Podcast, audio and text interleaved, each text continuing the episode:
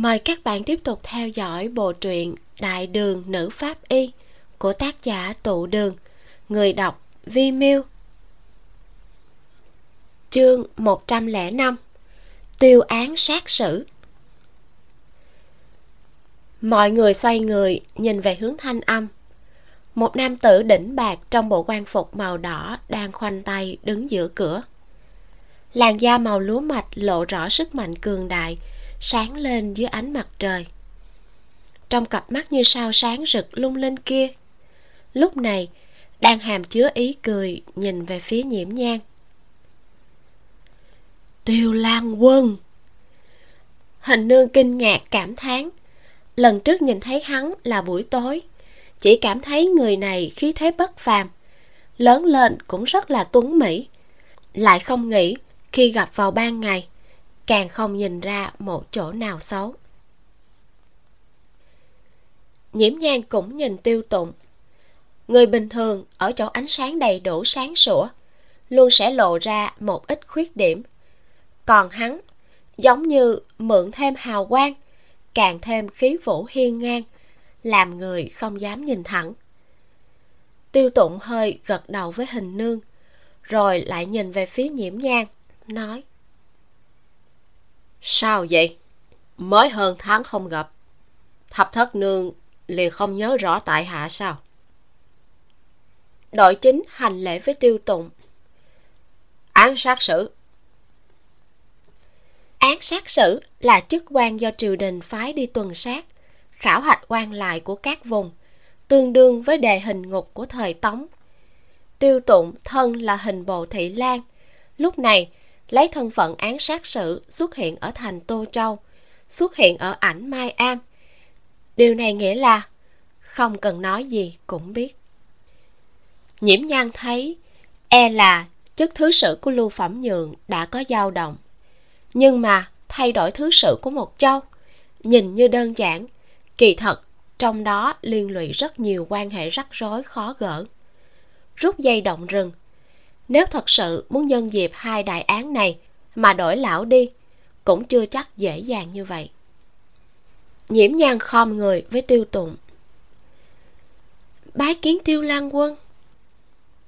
Thập thất nương không cần đa lễ.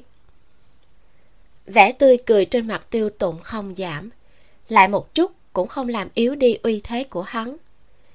Hắn nhìn quanh bốn phía một vòng, giống như vô tình, hỏi nhiễm nương tử ở gần hiện trường vụ án.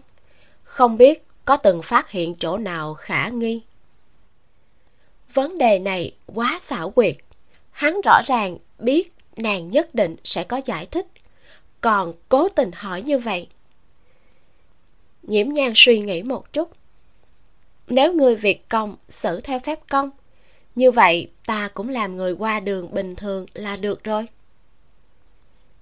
chỉ nghe nói ở hiện trường vụ án có hoa ngọc trâm. Ta biết ở không xa đằng sau cái viện này có một vườn hoa ngọc trâm. Việc này ta đã bẩm báo cho lưu thứ sử. Có thể đi nhìn được không? Nhiễm nhan gật đầu xoay người phân phó vãn lục. Mang án sát sử đi tới chỗ cửa sổ có thể nhìn thấy vườn hoa ngọc trâm kia. Vãn lục ứng tiếng khom người hành lễ với tiêu tụng đi phía trước dẫn đường cho hắn. Tiêu tụng đi hai bước, quay đầu lại, nhàn nhạt ném xuống một câu. Nhiễm nương tử, cũng cùng đi đi, để giải thích kỹ càng tỉ mỉ cho bản quan. Có phải là hướng dẫn du lịch đâu? Yêu cầu giải thích cái gì chứ? Nhiễm nhan luôn cảm thấy tên tiêu tụng này không có việc gì liền thích kiếm chuyện nhưng người ta hiện tại đang làm việc công. Nhiễm nhan cũng chỉ có thể phối hợp mà đi theo. Tiêu tụng sau khi tiến vào nội thất, vẫn chưa vội đi tới cái cửa sổ kia, mà là không chút để ý, đánh giá hoàn toàn bên trong phòng. Trong phòng bày biện vô cùng đơn giản. Sau khi màn che được treo lên, có thể nói vừa nhìn là thấy rõ ngay. Mấy phủ bình còn đang tìm kiếm đem đồ vật khả nghi đều chất trên một cái bàn nhỏ. Chai, lọ vại bình đều đem xếp đầy trên kỹ tiêu tụng đối với mấy thứ gọi là đồ vật khả nghi cũng không cảm thấy hứng thú. Chỉ nhàn nhạt đảo mắt qua một cái liền dời mắt đi. Khi hắn nhìn đến trên giường, ánh mắt dừng một chút. Cuối cùng, ánh mắt hắn dừng lại trên cây dù giấy trắng trơn, xếp lại để bên cạnh giường trong lòng nhiễm nhang, hồi hộp. Thầm hận chính mình mới vừa rồi, sao không đem dù cất đi? Nàng còn đang nghĩ ngợi, tiêu tụng đã nhấc chân, đi đến bên cạnh giường, cầm cây dù lên. Bàn tay thon dài hữu lực, cầm thân dù màu trắng, nhìn có vẻ vô cùng cảnh đẹp ý vui. Nhiễm nhân quan sát, đáy lòng không biết tại sao lại có chút khẩn trương. Nhưng chợt nghĩ, dù hắn có phát hiện kia kỳ thật là một thanh kiếm, thì có thể thế nào? Trong đường luật cũng không quy định, trong nhà không được cất vài thanh kiếm. Càng không quy định, không được đem kiếm làm thành cán dù thập thất nương thật là có tình thú. Tiêu tụng cười như không cười, mà vỗ vỗ lên cái cán dù phím lên ánh tím u lãnh tay cầm cuối cán dù, lại không dùng lực. Sau khi nhẹ nhàng vuốt qua, đem dù thả lại chỗ cũ. Nửa đùa, nửa thật. Dù mà ngủ cũng đặt ở bên gối, không phải là tính vật đính ước chứ. Hình nương khẩn trương, nói, tiểu an sát sự cũng không thể nói giỡn như vậy. Nương tử nhà ta thanh thanh bạch như thế nào lại cùng người khác đính ước bị hình nương cãi lời, tiêu tụng cũng không có bộ dáng tức giận gì. Chỉ cười nhẹ, nâng bước đi đến bên cửa sổ. Cánh cửa mở ra, có thể thấy trên sườn núi cách đó không xa. Quả nhiên có một mảng lớn hoa ngọc trâm tươi tốt. Từ xa nhìn đến như là một mảng lớn tuyết chưa tan. Thật là cảnh trí không tồi thập thất nương ngày thường ngồi ở nơi này làm những gì vậy? Tiêu tụng quay đầu lại hỏi. Thanh âm của nhiễm nhang đều đều. Theo hoa. Nhiễm nhang xưa nay yêu nhất là ngồi ở chỗ này nhìn cảnh trí bên ngoài suy nghĩ. Nhưng nàng không thể nói như vậy. Nếu trả lời là suy nghĩ, tiêu tụng nhất định sẽ lại hỏi, nghĩ chuyện gì? Chuyện đang nghĩ có quan hệ với vụ án hay không? Mỗi ngày, ngồi nhìn vườn hoa có phát hiện dị trạng gì hay không? Có phát hiện người nào hay không? Có thấy ai đi xử lý vườn hoa hay không? Nàng trả lời là theo hoa. Tuy rằng biết rõ tiêu tụng không tin, nhưng vẫn tốt hơn so với bị hỏi tới hỏi lui. Tiêu tụng phản phất như hoàn toàn không nhận thấy nhiễm nhang đang cự người ngàn dặm mà tiếp tục hỏi ta nghe nói các nương tử theo hoa bình thường mỗi một canh giờ, phải nhìn ra xa để nghĩ một chút. Nàng ngày thường có từng chú ý thấy người nào xử lý vườn hoa này không? Nhiễm nhan thầm than một tiếng. Sao cái gì hắn cũng đều có thể vòng đến chính đề được vậy? Thanh âm đều đều, nói. Tiêu án sát sự có cái gì không ngại thì hỏi thẳng đi. Ta biết gì thì nói hết, không giấu nửa lời phá án phải chú ý hiệu suất. Ngài nói có phải không? Lập tức, toàn bộ một phòng người đều ngơ ngẩn. Cả đám phủ binh đang lục lọi, động tác tay cũng đều cứng đờ. Dở nắp trương lên cũng không dám thả xuống, mà nhẹ nhàng đậy lại. Tận lực không phát ra một chút thanh âm nào. Hình nương vội vàng nói, tiêu lan quân, nương tứ nhà ta nghĩ sao nói vậy? Mong tiêu lan quân bao dung. Tiêu tụng không thể không cười.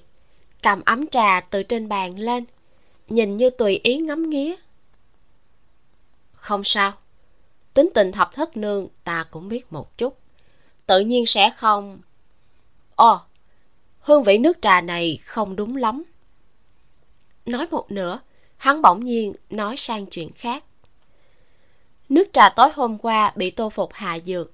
Dược kia lúc đó không có bất luận hương vị gì, nhưng nước trà rất dễ dàng biến chất. Nhiễm nhan nghi hoặc mà nhìn hắn một cái. Trà để qua đêm hương vị không tốt, không phải là bình thường sao? Chẳng lẽ hắn cũng biết phối dược? Rất ít gặp người ngâm lá trà trong bình. Tiêu tụng buông ấm trà, móc khăn ra, lau lau tay phản phất như mới vừa rồi, dính phải thứ gì đó.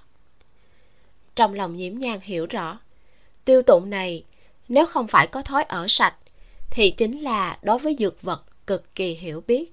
Mê dược kia sau khi trải qua một đêm biến chất, sẽ có một chút độc tính. Đặc biệt là được trộn lẫn trong nước trà, độc tính sẽ mạnh thêm vài lần. Tuy rằng thấm qua da cũng không tạo thành thương tổn gì lớn đối với cơ thể nhưng sẽ không thoải mái. Phủ binh lục tục lui ra ngoài. Đội chính bước lại hành lễ nói ừ, án sát sử ừ, đã kiểm tra xong. Những thứ khả nghi đều đặt ở trên bàn. Thỉnh ngài xem. Tiêu tụng đi qua. Cúi người cầm lên một cái bình nhỏ chậm rãi nói các người không nghe nói nhiễm thập thất nương là nhân tài kiệt xuất của y đạo sao? Người chết vì sao mà chết? Mấy loại dược này, có cái gì khả nghi? Thi thể cả người đều là vết thương, thật không thể nói là bị độc chết được. Hắn đưa ra ba câu hỏi, không mặn không nhạt, bức đội chính á khẩu không trả lời được. Chỉ có thể nói, thứ sử nói không buông tha một thứ đồ vật khả nghi nào. Ờ tiêu tụng buông dược bình xuống nhàn nhã mà liếc mắt nhìn hắn một cái, thuận miệng nói, khó trách, gần cả tháng cũng không phá được án. Đội chính mồ hôi đầy đầu, mặc kệ ý ngoài lời của tiêu tụng là chỉ lưu thứ sử không tốt hay là đám thuộc hạ bọn họ quá ngốc, hắn đều đảm đương không nổi. Bởi vì tiêu tụng đưa ra cái kết luận này, tất cả là vì một câu của hắn á nhiễm nhan nhìn, có chút buồn cười. Hóa ra, tên tiêu tụng này là thích kiếm chuyện. Chắc là bệnh nghề nghiệp của cái người làm hình bộ thị lan đi. Chương 106 Tiêu Lan Quân, thỉnh tự trọng. Không khí trong phòng yên tĩnh đến mức có chút làm cho người ta sợ hãi. Nhưng vẫn còn hai người không tự giác nhất là Tiêu Tụng và Nhiễm nhang. Một người vẫn mang bộ dáng nhàn tản mà uy thế bức nhân. Một người thì ẩn bên trong mịch ly, rũ mắt, bình tĩnh mà nhìn chằm chằm mũi chân mình. Không nghĩ tới những người còn lại đã sớm ướt đẫm mồ hôi. Bên ngoài truyền đến một chuỗi tiếng bước chân, cùng với thanh âm dò hỏi của Lưu Phẩm Nhượng. Ngay sau đó, Lưu Phẩm Nhượng một thân áo đỏ thẫm vội vàng bước vào. Thấy tiêu tụng liền chắp tay, nói An sát sự Lục soát được một đôi giày giải bố ở trong phòng của tịnh viên sư thái. Hòa văn dưới đế giày tương tự như hình dạng vết thương trước ngực của người chết thứ nhất. Trên đôi giày còn dính bùn đất ở sau núi, đá khô mà bong tróc ra. Rất có khả năng đã bị dính lên từ than trước. Tịnh viên ở trong ảnh Mai Am cũng không phải chủ sự. Nhiễm nhan cũng chỉ gặp qua bà ta một lần. Trong ấn tượng của nàng là một nữ ni trên dưới 40 tuổi. Diện mạo không thể nói là đẹp, nhưng cho người ta một cảm giác bình thản, yên lặng. Trừ lần đó ra, lại nhớ không nổi cụ thể dung mạo của bà ta ra sao.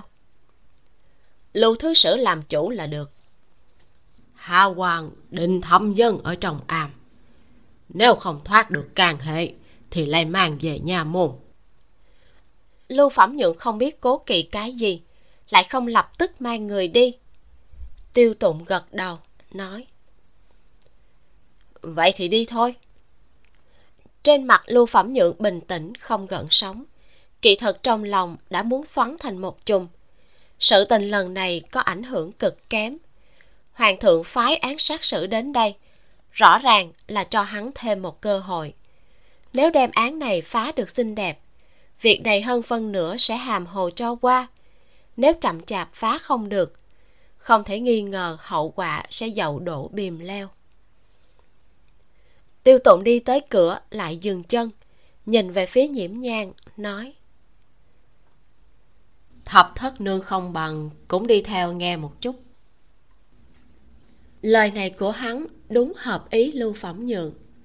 Bởi vì tiêu tụng ở đây lão cũng không thể yêu cầu một cái tiểu nương tử can dự vào. Nếu như tiêu tụng đã đề nghị lão liền không cố kỵ gì nữa lập tức mở miệng. Nhiễm nương tử ở phương diện hình ngục rất có kiên giải thỉnh đừng từ chối. Hai đại quan tứ phẩm đều nói như thế nhiễm nhàn có thể nói được cái gì nữa đây? Đành phải khách khí một hai câu, rồi theo bọn họ đi đến tiền điện. Chờ đoàn người của tiêu tụng tới tiền điện, đã có hai ba mươi nha dịch và sáu nữ ni chờ ở trong điện. Nhiễm nhan nhìn trang phục của mấy nữ ni kia, trong đó có ba cái đại bào viên lãnh vạt dài, tay rộng, màu xanh biển. Vẻ mặt vô cùng nghiêm túc đúng là tịnh viên, tịnh huệ và tịnh tuyết. Sau mỗi người có một tiểu ni cô đi theo. Đứng sau tịnh huệ sư thái, đúng là huyễn không. Đây đều là những nữ ni có địa vị cao. Tịnh tuyết có vẻ trẻ nhất. Bộ dáng ước chừng 24-25 tuổi. Mặt tròn, mắt to, môi mọng. Đuôi lông mày khóe mắt lúc nào cũng đều hàm chứa ý cười bộ dáng thoạt nhìn cực kỳ hiền lành. Tịnh hoài dáng người cao gầy, ước chừng trên dưới 30 tuổi. Mặt trái xoan thon gầy, mặt mày lạnh nhạt. Phần lớn sự chú ý của nhiễm nhang đều đặt trên người tịnh viên. Nữ ni này trên dưới 40 vóc người trung đẳng, vừa nhìn thì không có gì đặc biệt. Ngũ quan đoan chính cũng không xuất sắc. Nhưng bà đứng ở nơi đó an tĩnh, lại giống như không khí. Nếu thẩm vấn hôm nay không phải nhằm vào bà. Người bình thường căn bản sẽ không chú ý tới người này. Mấy nữ ni hướng tiêu tụng và lưu phẩm nhượng khom người làm cái phật lễ. Lưu phẩm nhượng liếc mắt nhìn tiêu tụng một cái. Thấy hắn không có ý tứ muốn hỏi đến, liền mở miệng thỉnh mấy vị sư thái ngồi rồi sau đó bắt đầu đọc diễn văn khai mạc đầy nhiệt huyết của lão. Mấy vị sư thái đều là phương ngoại chi nhân. Theo đạo lý mà nói ban hoàng không nên quay rầy trừ dị thành tu. Chỉ là an mạng liên quan lần này quá tàn ác, làm người dân soi lòng người ở thành tô châu quan sợ. Ban hoàng không bắt được hung thủ. Trên thì cô phụ lòng tin của hoàng thượng. Dưới lại xin lỗi lòng tin của ba tánh tiêu tụng bưng một ly nước trà, nhấp một ngụm nhỏ, phản phất như rất có nhẫn nại.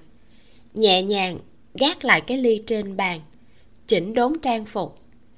Dù bận vẫn ung dung mà chờ lưu phẩm nhượng tiếp tục dư quan của lưu phạm nhượng đảo qua. Ho khan hai tiếng, lại nói. Hôm nay điều tra ở quy am, tìm được đôi giày này trong phòng của tịnh viên sư thái. Trùng hợp là trên đôi giày có dinh bùn đất sào núi. Hoa văn đế giày cũng rất giống với vết thương trên ngực người chết. Bán hoàng không thể không hói cho rõ ràng. Tên viên sư thái. Người vào cuối giờ tuất, Ngày 11 tháng 7 Đến giờ số, Rạng sáng ngày hôm sau Đã đi đâu? Chú thích, Giờ tuất là khoảng 21 giờ Và giờ sử là 1 giờ sáng. Khoảng thời gian Lưu Phẩm Nhượng nhắc đến là từ 9 giờ tối ngày 11 tháng 7 cho đến 1 giờ sáng ngày hôm sau đây là thời gian tử vong nhiễm nhan đã đưa ra khi nghiệm thi thể đầu tiên. Nếu lúc đó có thể giải phẫu thi thể, đoạn thời gian này có thể thu ngắn lại thành trong vòng một canh giờ. Nếu đã tử vong không quá lâu, thậm chí có thể thu lại đến trong vòng một khắc. Giờ đã cách cả tháng. Hiện tại, nếu giải phẫu cũng không thể định ra chính xác như vậy nữa. Đã đi nghỉ ngơi tịnh viên cơ hồ không cần nghĩ ngợi mà trả lời. Vì sao lại khẳng định chắc chắn như vậy? Lưu phẩm nhượng truy vấn. Tịnh viên vẫn mang biểu tình nhàn nhạt đôi mắt cụp xuống chưa bao giờ nhìn thẳng ai. Ta mỗi ngày đều vào giờ tốt nghỉ ngơi cuối giờ dần thức dậy chưa bao giờ thay đổi thời gian này đúng là thời gian nghỉ ngơi bình thường. Cũng chính vì nguyên nhân đó, khả năng có chứng cớ ngoại phạm cũng rất nhỏ. Còn về đôi giày này, nhiễm nhan cảm thấy có chút kỳ quái. Một hung thủ sau khi giết người xong, khẳng định là muốn hủy hết dấu vết. Sao lại vô ý để bùn dính từ tháng trước trên giày? Dù gì, hôm người cuối cùng bị giết cũng là ngày mưa. Cách hôm nay cũng đến hơn 6 ngày giữ lại giày thì thôi đi, sao còn giữ lại cả bùn? Tịnh viên sư thái có từng giết người chưa? Tiêu tụng vẫn luôn trầm mặc, bỗng nhiên lên tiếng, chuyển qua cách hỏi khác, thật là sắc bén. Tịnh viên vẫn rủ mắt, không chút nào hoảng loạn. Bần ni là người thanh tu, sao có thể giết người? Ồ, vậy thỉnh sư thái nói xem đôi giày này có phải là của sư thái không? Bùn dính trong giày là ở đâu mà có? Giày là của ta. Lại không biết khi nào dính bùn vào. Nhìn sư thái là người thích sạch sẽ. Không biết bao lâu giặt rửa giày vớ y phục một lần. Nhìn bùn đất trên giày khô đến mức này, ít nhất cũng dính lên cỡ năm sáu ngày. Không biết vì sao nó vẫn còn được đặt trong phòng của người mấy ngày gần đây thân thể ta không thoải mái cho nên quần áo đều là do đồ để giặt. Còn giày vì sao bị sót bần ni cũng không biết. Từ khi nào thì đồ để bắt đầu giặt quần áo cho người? Nửa tháng trước. Ngày cụ thể? 17 tháng 7 Tiêu tụng mang một đống câu hỏi như phi đao mà xoát xoát xoát, quăng ra. Phản phất như không phải đang trải qua thẩm tra, Người bị dò hỏi cũng không có thời gian phòng bị, Làm cho người xung quanh, Mặc kệ là bị hỏi hay chỉ là bàn thính, Đều toát mồ hôi. Cho dù mấy vấn đề này, tịnh viên đều có thể trả lời không sai một câu. Bà ta vẫn không thể thoát khỏi hiềm nghi, bởi vì vào thời điểm mỗi người bị giết đều không có nhân chứng. Chứng minh bà vẫn luôn ở trong phòng ngủ, chưa từng đi ra ngoài. Tương tự, chỉ là một cái đế giày dính bùn, cũng không thể chứng minh tịnh viên chính là hung thủ giết người. Cho nên, kết quả cuối cùng chỉ có thể là tạm thời bắt giữ. Thời điểm mọi người trong điện đi ra, tiêu tụng bỗng nhiên quay đầu, hỏi nhiễm nhang không biết thập thất nương nghĩ lần thẩm vấn này như thế nào. Ta chỉ biết nghiệm thi, không biết mấy cái khác. Sở trường của nhiễm nhang là căn cứ miệng vết thương trên thi thể để suy đoán thời gian người chết tử vong. Tư thế cơ thể lúc chết, người chết đã từng đi qua địa phương nào. Dựa vào manh mối để tìm hiểu nguồn gốc. Nàng là pháp y, không phải holmes. Cả thi thể cũng không có nàng lấy cái gì mà chơi? Chỉ bằng vài câu thẩm vấn thì có thể có ý tưởng gì? Tiêu tụng nghe ngữ khí của nàng, hình như có chút giận dỗi, hơi mỉm cười, nghiêng người về phía trước, ghé sát vào bên tai của nàng, nói, vậy buổi tối tài hạ lại đến tìm nàng. Chồng của hắn vốn rất mị hoặc, lại thêm cố ý ra vẻ càng làm xôn xao nhân tâm. Nhiễm nhan biết hắn phỏng chừng là muốn tìm nàng hỗ trợ nghiệm thi. Chỉ là cố ý trêu nàng mà thôi. Nên cách tạo ra lạnh lùng mà quăng cho hắn một ánh mắt sắc như đao nhỏ. Tiêu án sát sử ngươi đang mặc quan phục, thỉnh tự trọng. Nhiễm nhan vốn có ý là, ngươi là một cái mệnh quan triều đình, sao có thể làm chuyện xấu xa như đùa giỡn tiểu nương tử? Nhưng trúng phải tiêu tụng, lại cứng rắn mà đổi qua hương vị khác. Lời hắn nói mang ý cười. Yên tâm, tại hạ buổi tối sẽ không mặc quan phục. Người này bộ dáng thoạt nhìn trầm ổn, khí phái. Hành sự lại luôn thiếu đứng đắn, như một tên nhị thế tổ. Nhiễm nhang cắn răng, oán hận, nói, thân thể tóc da đến từ cha mẹ tiêu lan quân có được bộ dáng khí phái tốt đẹp, làm việc cũng không thể không xứng với bộ dáng như vậy. Nếu không, là đại bất hiếu. Dứt lời, lập tức đứng dậy đi ra cửa. Nụ cười trên mặt tiêu tụng còn rộng hơn. Nhìn bóng dáng yểu điệu được bao phủ bên trong mịch ly của nhiễm nhang. Cả đôi mắt sáng rỡ kia cũng nhiễm đẫm một tầng ý cười.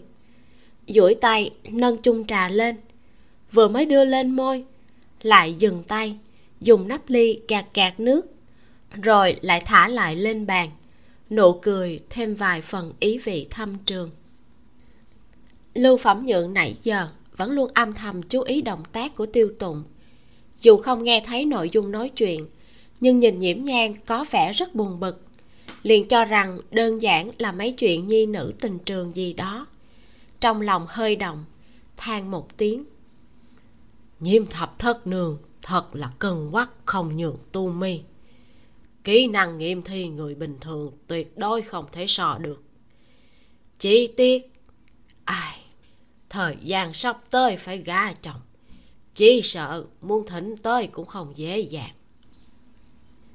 Tiêu tụng đứng lên, sửa sửa vạt áo, nhìn lưu phẩm nhượng, nhàn nhạt nói có thể giúp ông trong lần quan trọng nhất này. Lưu thứ sử nên cao hứng mới đúng.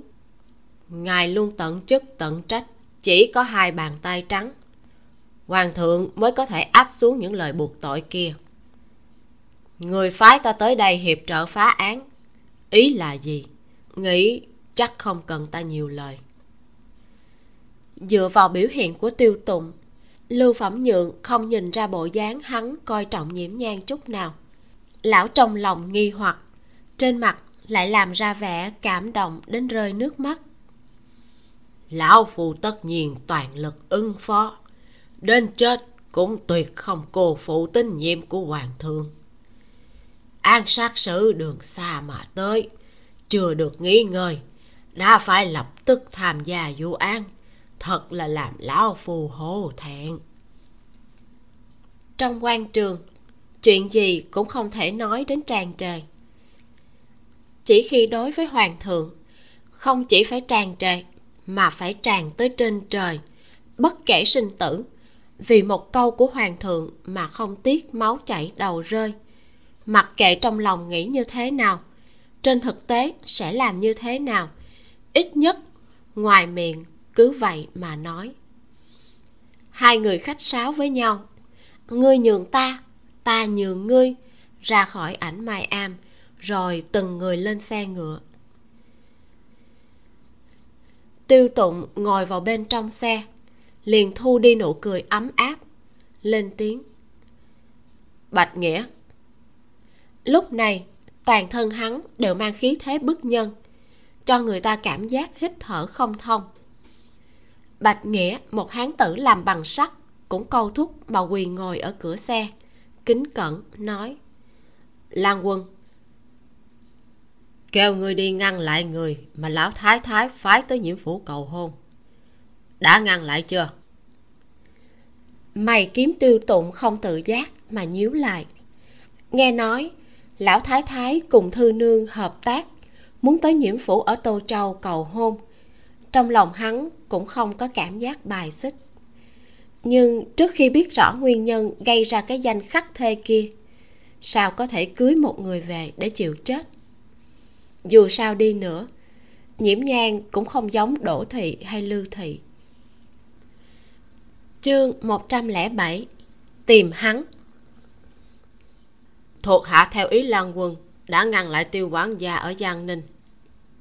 Trên trán của bạch nghĩa đổ mồ hôi mày tiêu tụng nhăn càng sâu. Đi hỏi thăm một chút. Người nào vừa tới nhiễm phủ cầu thân? Hắn tin tưởng lưu phẩm nhượng sẽ không làm chuyện bắn tên không trúng đích, khua môi múa mép lung tung. Lan quân, chuyện này không cần hỏi thăm. Thuộc hạ sáng nay đã nghe nói chuyện này, là con vợ cả thôi thị lục phòng tới nhiễm phủ đề thân. Bạch nghĩa thật sự nhìn không thấu lan quân nhà mình đến tột cùng là muốn làm cái gì? Rõ ràng rất không vừa lòng việc hôn nhân này. Vì sao lại để ý nương tử người ta phải gả cho ai? Đôi mắt tiêu tụng hơi hiếp lại. Thôi thị. Bác lăng thôi thị.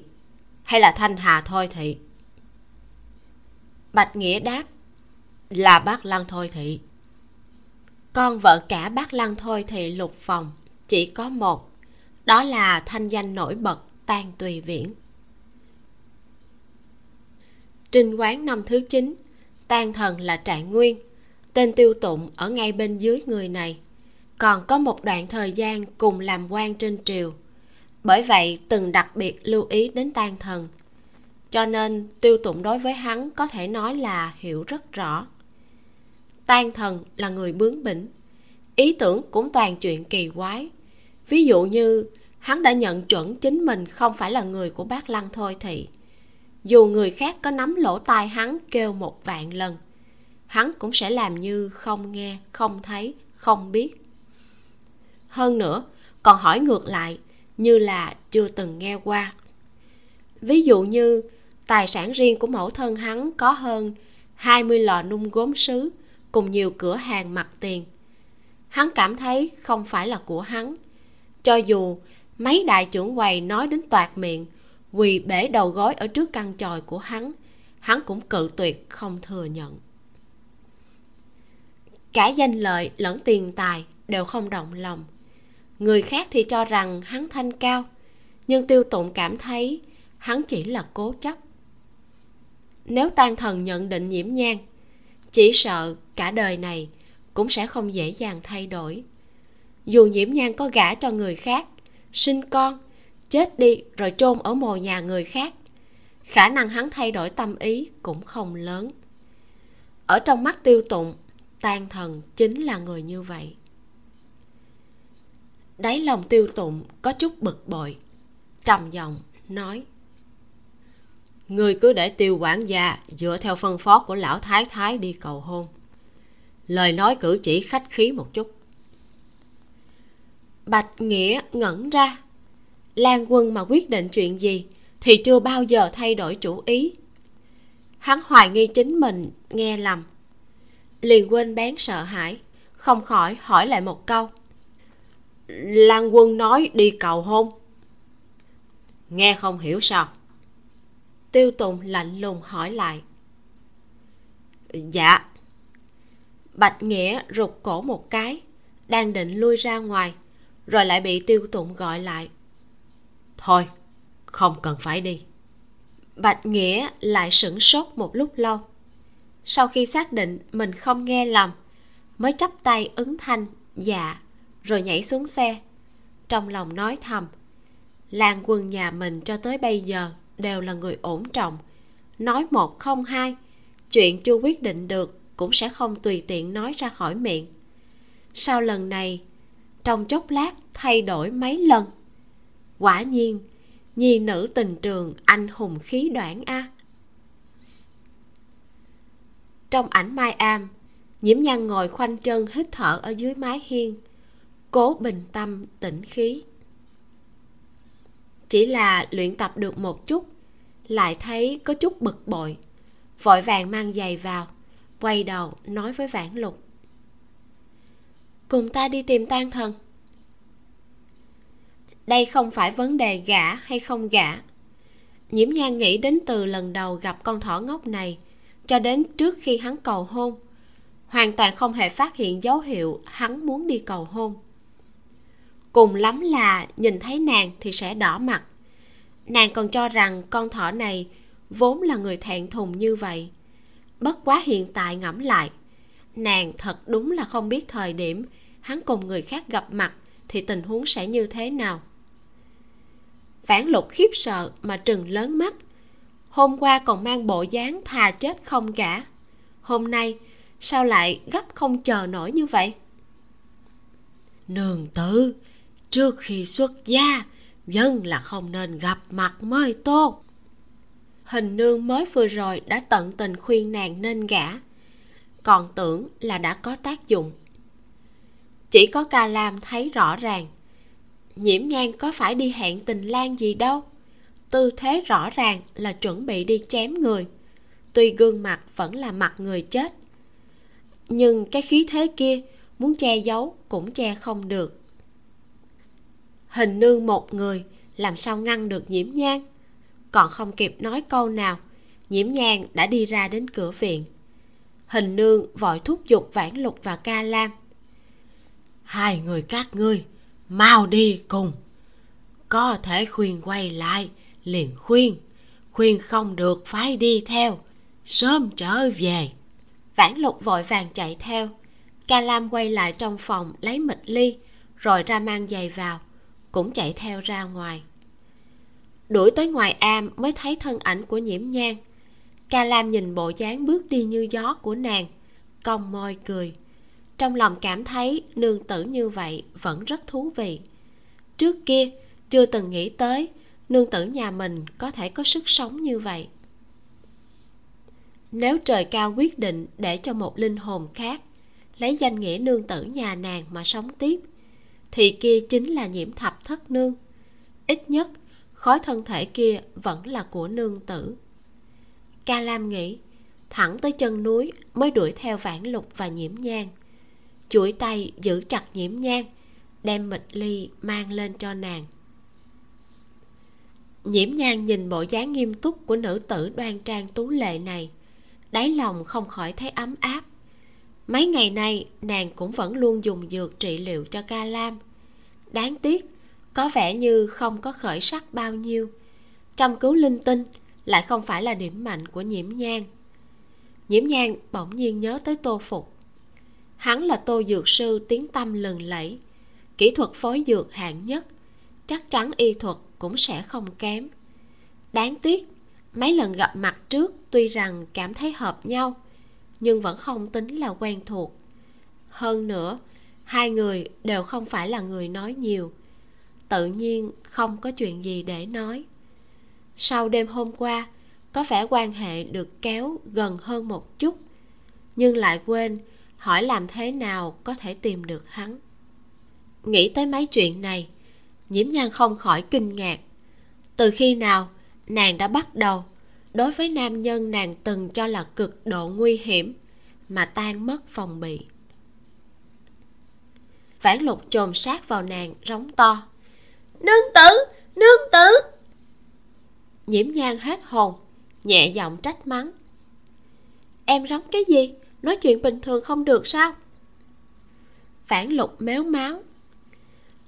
Nô tỳ cũng muốn làm ra vẻ dịu dàng khả nhân, nhưng kêu hơn 10 lần, nương tử cũng không nghe thấy, không có biện pháp mới lớn tiếng như vậy. Em, dịu dàng. Ta trước kia cũng không phải là không nghe, không thấy. Em còn không phải suốt ngày cùng mấy tên sai vặt đánh nhau sao?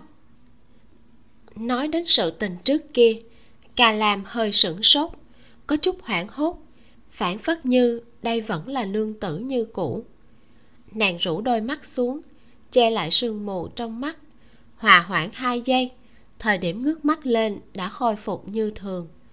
Chuỗi tay thọc thọc vãn lục, hất hất cầm, ra hiệu cho nàng vào trong chùa tìm tan thần ra.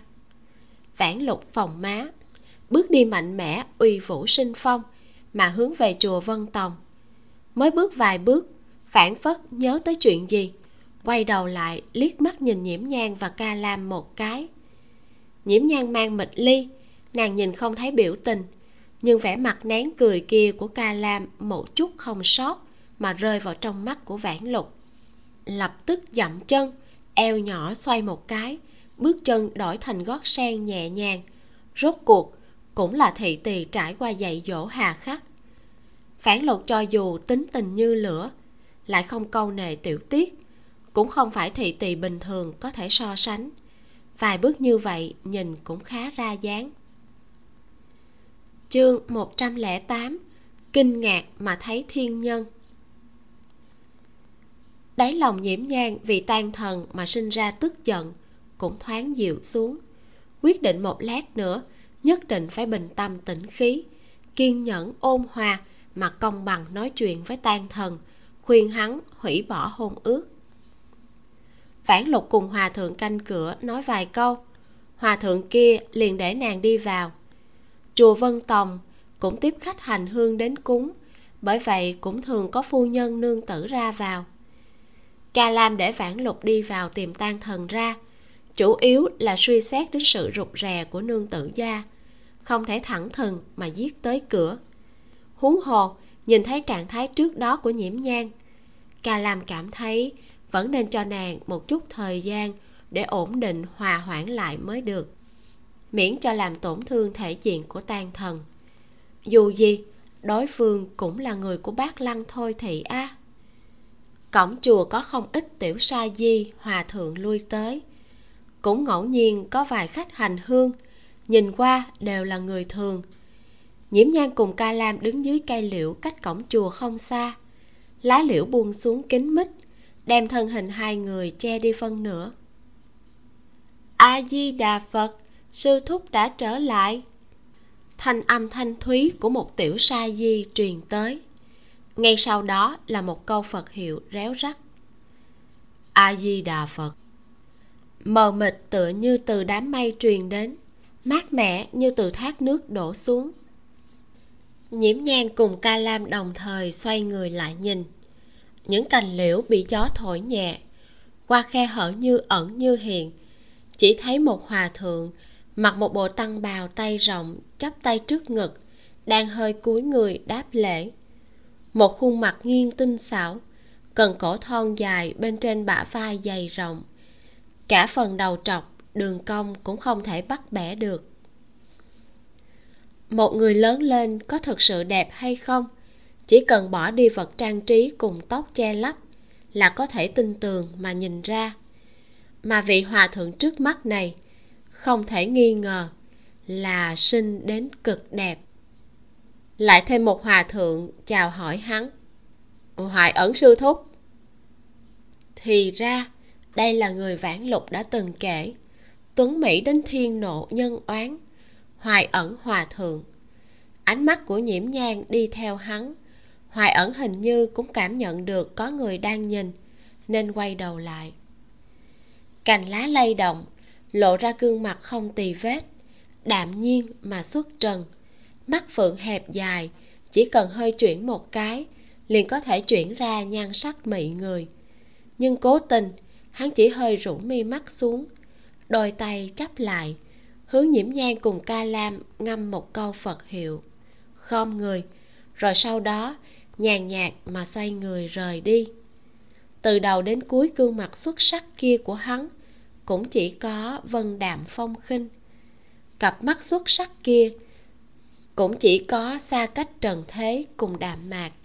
Hắn nhìn người hoặc nhìn vật đều dùng cùng một loại hờ hững mà quan sát chúng sinh tất cả đều không có cái gì bất đồng.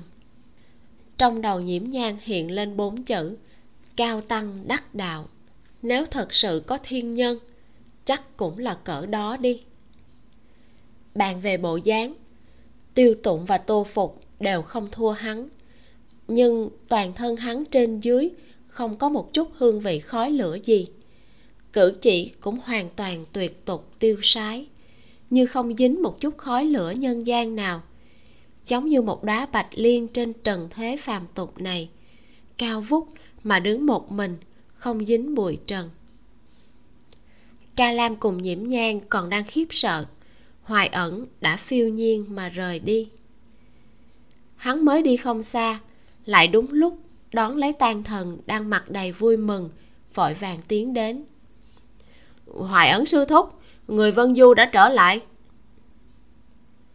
A di đà phật, tùy viễn đến đây khi nào? Hoài ẩn lần này, lời nói có nhiều hơn một chút, nhưng biểu tình vẫn bất biến. Tan thần hoàng một cái phật lễ, cung kính nói, ngày hôm kia đã tới đây, đang ở trong chùa hỗ trợ chép kinh. Sau khi sư thúc trở về tùy viễn lại có thể cùng sư thúc đánh cờ rồi. Tan thần là một cao thủ cờ vây. Cơ bản là đang ở trạng thái đọc cô cầu bài. Chỉ có lúc đánh cờ mới có thể tìm ra chút lạc thú. Rất ít kỳ phùng địch thủ mà vị hoài ẩn hòa thượng này nằm trong số ít đó. Hoài ẩn hơi gật đầu. Tùy thời xin đợi. Hai người làm phật lễ với nhau. Hoài ẩn đi vào trong chùa còn tan thần thì mặt mày vui vẻ mà đi theo vãn lục tới trước mặt nhiễm nhang thấy nhiễm nhang mang mịch ly, sắc mặt tan thần đỏ lên, cào cào y phục, nghĩ tới bộ dạng không chỉnh tề của mình, vội vàng chỉnh đốn lại trang phục, ngượng ngùng mà gọi một tiếng. Nương tử. Ca lam cùng vãn lục đã thức thời mà thối lui ra ngoài hai trường. Hai người đơn độc đứng với nhau tan thần càng thêm quẩn bách, không lâu sau đã đỏ tới tận cổ. Nhìn bộ dáng hắn vừa cẩn thận vừa chờ mong, nhiễm nhan bỗng nhiên không biết làm sao để mở miệng. Lặng im trong chốc lát, vẫn là tan thần nghẹn ra một câu. Tại hạ tại hạ đã hướng lệnh tôn cầu thân. Vì sao lại cầu hôn? Nhiễm nhan tận lực đem ngữ khí của mình điều chỉnh đến trạng thái ôn hòa nhất.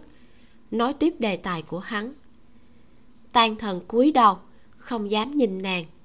Nắm một vết mực nhỏ trên y phục, nhỏ giọng nói, tại hạ trong lòng cảm thấy nương tử tâm địa thiện lương, dịu dàng, hiền thục.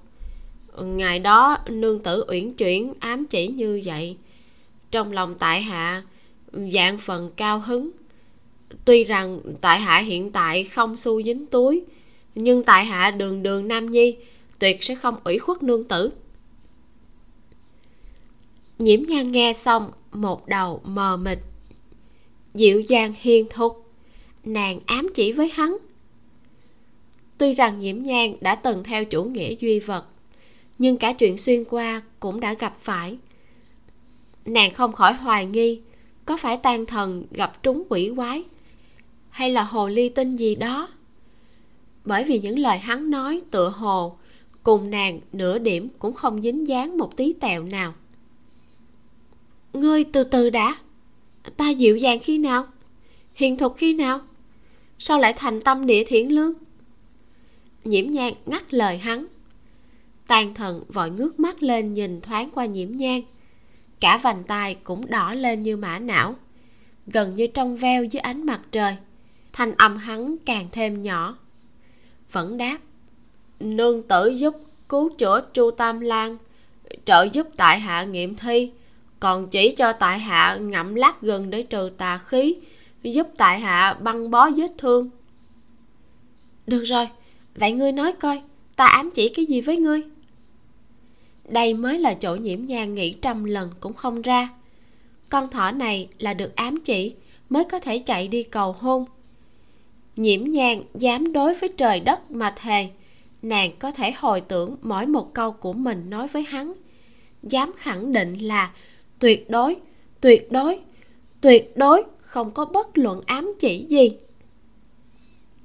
Gương mặt anh tuấn của tan thần đã sắp nhỏ ra máu hắn lấy hết can đảm, nói, tháng trước, khi tại hạ đi trả nương tử tiền, nương tử ở trong rừng trúc nói, tại hạ, nói tại hạ tuấn tiếu. Tuy rằng, nương tử biểu đạt vô cùng uyển chuyển, cho nên mặc dù tại hạ hiện tại khốn cùng, nhưng vẫn là lấy hết can đảm để đi cầu hôn. Kỳ thật tại hạ trong lòng còn từng có ý tưởng xấu xa. Khen một câu đẹp, chính là uyển chuyển mà ám chỉ làm hắn đi cầu thân. Đây không phải là quá sức uyển chuyển chứ. Với ngoại hình của tan thần, hẳn là có không ít nữ tử sẽ nói như thế. Ít nhất với không khí phóng khoáng ở trường an, nàng cũng có thể không phải là người thứ nhất khen hắn tuấn mỹ. Còn nữa, nhìn bộ dáng hắn thuần khiết vô hại vậy mà còn sinh ra tâm tư xấu xa. Thân mình nhiễm nhang, loạn choạng, vội đỡ lấy thân cây, miễn cưỡng hỏi, ngươi ngươi nói cho rõ ràng. Màu đỏ ẩn trên mặt tàn thần thoáng giảm xuống, vẻ mặt nghiêm túc áy náy mà nhìn nhiễm nhang. Cách một tầng tạo xa nhiễm nhan cũng có thể cảm giác được hắn đang nghiêm túc. Cảm giác vớ vẩn trong lòng cũng giảm không ít tại hạ không thừa nhận mình là con cháu bác lăng thôi thị. Chỉ là lúc đi cầu thân, trong lòng rõ ràng. Mặc dù chính mình phủ nhận là trước mắt thôi thị, nhiễm bá phụ cũng rất có khả năng là bác lăng thôi thị mới đồng ý hôn sự này. Trằn trọc mấy đêm, trong lòng cũng âm thầm nghĩ tới mượn ánh sáng của thôi thị. Ờ, trên thực tế cũng đã ờ, làm như thế tại hạ hành sự xấu xa, không dám cầu nương tử tha thứ. Nhưng tại hạ bảo đảm sau này, tuyệt đối sẽ không như vậy nữa. Tan thần nắm chặt y phục, khớp xương ngón tay hơi chuyển trắng, đôi môi trần bóng gắt cao miếm thành một đường thẳng, tỏ vẻ chính mình đã quyết tâm kiên định. Nhiễm nhan nhìn ra, hắn đúng là cảm thấy, hắn nghĩ như vậy là rất xấu xa người thuần túy như vậy, không biết là như thế nào có thể một mình sống sót đến tận bây giờ. Nhiễm nhan thở dài. Nàng đối với hắn cảm thấy có chút thương hại, lại không thể dùng nửa đời sau của mình đi thành toàn phần thương hại này. Tàn thần nghe thấy tiếng nàng thở dài, trong lòng càng thêm khẩn trương. Tan tiên sinh, về chuyện ngươi cho rằng đó là ám chỉ ta thật xin lỗi. Ta chưa từng có ý tứ này. Nói ngươi tuấn tiếu cũng chỉ là theo sự thật mà nói thôi. Nhiễm nhan nói thẳng. Cuối cùng, sợ hắn lại suy nghĩ cong quẹo. Thêm một câu. Hoài ẩn đại sư cũng rất tuấn, không phải sao? Hoài ẩn sư thúc là người xuất gia. Sắc mặt tàn thần đã chuyển trắng, nhưng vẫn quật cường cãi nhiễm nhan rủ mắt xuống, không đành lòng nhìn hắn, nhẫn tâm nói. Chuyện này cùng với chuyện có phải người xuất gia hay không, hoàn toàn không có quan hệ. Sắc mặt tan thần trắng bệch, cả đôi môi trơn bóng cũng như màu giấy. So với vui vẻ khi tới đây, thì đúng là từ trên trời rơi thẳng xuống địa ngục. Tan thần thích nhiễm nhang không biết bắt đầu từ khi nào, không biết vì sao hắn thậm chí còn không biết đây là thích. Chỉ là muốn tới gần nàng, muốn gặp nàng. Chẳng sợ lần nào cũng bị hung dữ. Trong lòng luôn rất cao hứng. Gặp một lần có thể làm hắn cao hứng mấy ngày. Cũng lén lút nghĩ tới, nếu là về sau, có thể nắm lấy tay người bạc đầu bên nhau. Chỉ nghĩ thôi cũng vui đến không ngủ được. Nhưng hắn thật sự cảm thấy mình không xứng với nhiễm nhang không có nhà, không có thân nhân, phiêu bạc khắp nơi. Có đôi khi còn không đủ cơm ăn, cho nên chưa bao giờ dám có ý tưởng không an phận.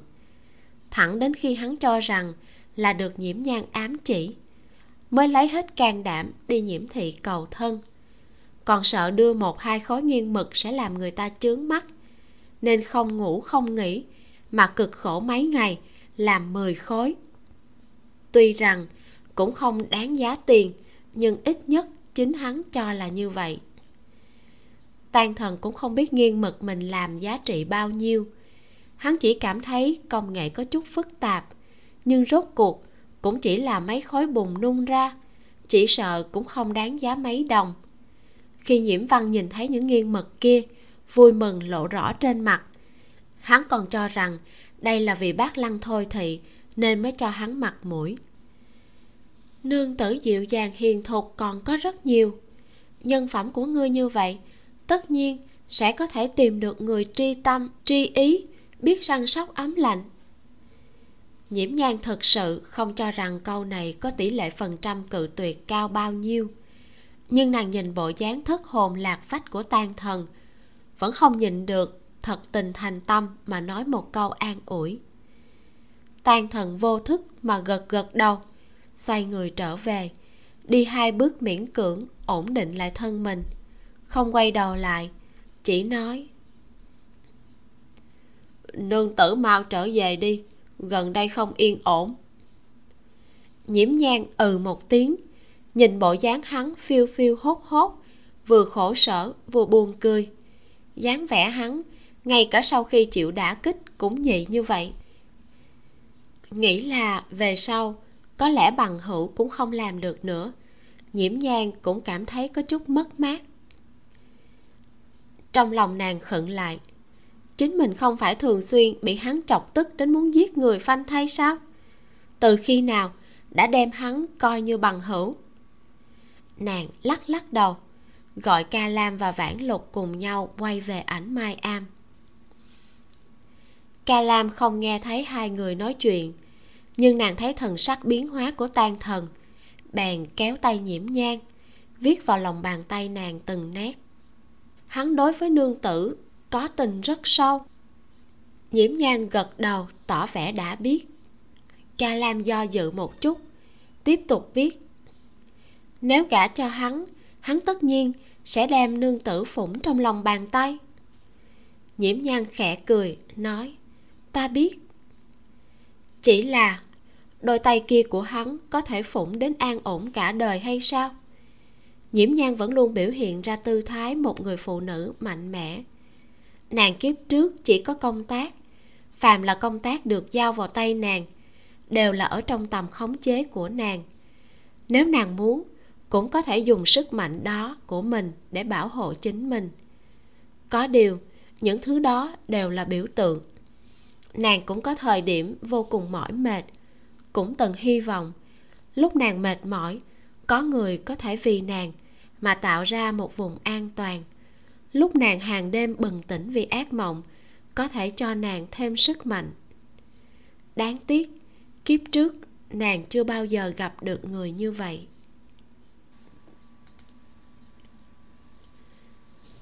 Kết thúc phần 27 Đoạn cuối này nói rất rõ quan điểm của A Nhan trong chuyện chọn chồng nè. A Nhan vốn là người lãnh đạm. Không hiểu rõ trái tim của chính mình, Nhưng mà lại rất hiểu là mình cần gì. Bởi vậy, lúc nào cũng rất là quyết liệt, Nhất là khi đứng trước những lựa chọn. Tiêu tiêu quay trở lại rồi, Các bạn có vui không? cái bộ quan phục mà bị a nhan kêu là thỉnh tự trọng á, bật mí cho các bạn là tiêu tiêu phải lựa tới lựa lui thay mấy bộ đồ, cuối cùng không vừa ý cái nào. Đi ra khỏi nhà rồi mà phải quay trở về thay lại quan phục.